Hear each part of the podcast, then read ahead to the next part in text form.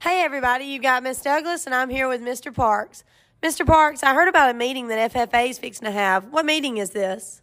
Our next FFA meeting will be our FFA Games meeting. We're going to have a great time. We're going to have games such as egg toss, hay bale throw, archery, and toilet seat horseshoes. We're also going to have a loudest truck competition with some prize money. Uh, we're going to have a great time. We'd love for you to come out. It, it's going to be a dollar to play any of the games uh, and $5 to uh, enter the loudest truck contest.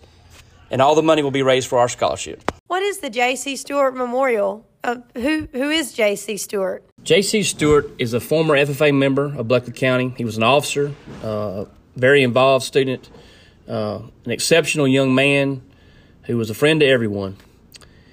And he was tragically killed uh, last year at work.